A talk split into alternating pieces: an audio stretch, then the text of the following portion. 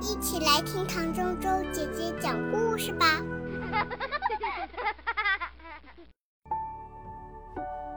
爷爷的墙，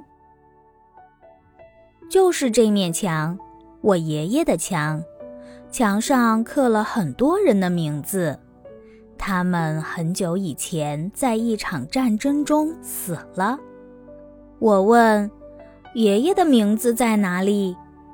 爸爸说：“我们得找一找。”我和爸爸从很远的地方来到这里，我们慢慢的边走边找。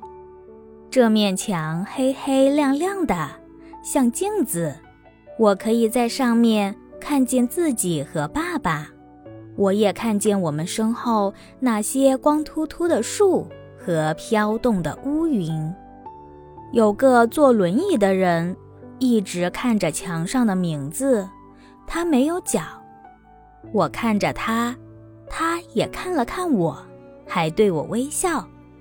嘿，孩子，嗨！他戴了一顶软软的绿色军帽，上面别了一些徽章。他穿着军人的衬衫，裤管压在大腿底下。有位年纪和我奶奶差不多的老太太，紧紧抱着一位年纪和我爷爷差不多的老先生，他们都在哭。老先生轻声说：“好了，好了。”墙下摆着花和其他各式各样的东西，有小旗子、旧的玩具熊，还有几封用小石头压着的信。这样，他们才不会被风吹走。有人留下了一朵有点垂头丧气的玫瑰。我问爸爸：“你找到爷爷的名字了吗？”“还没有。”爸爸说：“这里有太多名字，他们是按照这些人死去的年代排列的。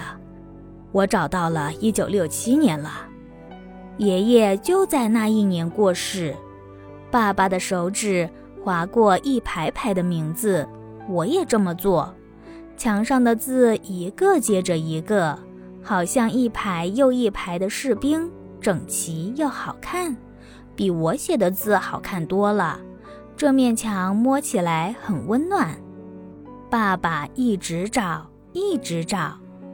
艾森、艾伯杰森、查理斯·布诺斯基。乔治·马诺，他喃喃念着，他的手指停了下来。在这里，是爷爷吗？我问。爸爸点点头。是你爷爷。他的声音有点听不清楚。也是我爸爸。他死的时候差不多就是我现在的年纪。爸爸在爷爷的名字上擦了又擦。好像想把它擦掉，但也许他只是想记住这个名字摸起来的感觉。他把我抱起来，让我也可以摸摸爷爷的名字。我们带了纸，爸爸把纸盖在爷爷的名字上，用铅笔轻轻涂，纸渐渐变黑，浮出一些白色的字。我告诉他。你也印到别人的名字了，爸爸看着那张纸，爷爷应该不会介意。我说，他们也许是爷爷的朋友吧。爸爸点点头，也许是吧。有个老先生和小男孩走过我们身旁，小男孩问：“爷爷，我们可以去河边了吗？”“可以。”老先生牵着小男孩，不过你要先把外套的扣子扣好，天气很冷。爸爸低头站着，一动也不动。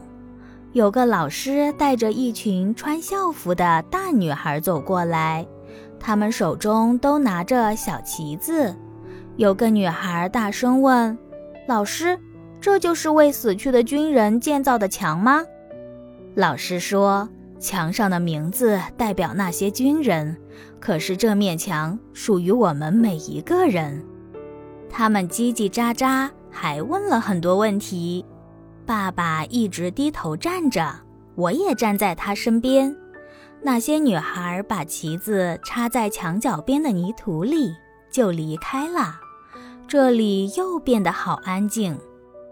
爸爸把印着爷爷名字的那张纸折起来，收到皮夹里，然后拿出一张我的相片，是他们在学校里为我拍的。妈妈硬是要我打上领结，看起来好傻。爸爸把相片放在爷爷名字下面的草地上，一阵风把相片吹走了。我捡回来放在原来的地方，还用些小石头压上。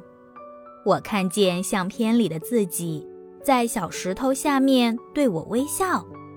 我告诉爸爸，爷爷根本不知道我是谁。爸爸说：“我想他知道。”我靠近爸爸身边，这里让人觉得好难过。他搂着我的肩膀，我知道，不过这是很光荣的地方。我觉得你爷爷的名字能刻在墙上，真的很了不起。我也这么觉得，我说的是真心话。但是我更愿意爷爷就在这里，带我去河边。告诉我扣好外套的扣子，因为天气很冷。我更愿意他就在我身边。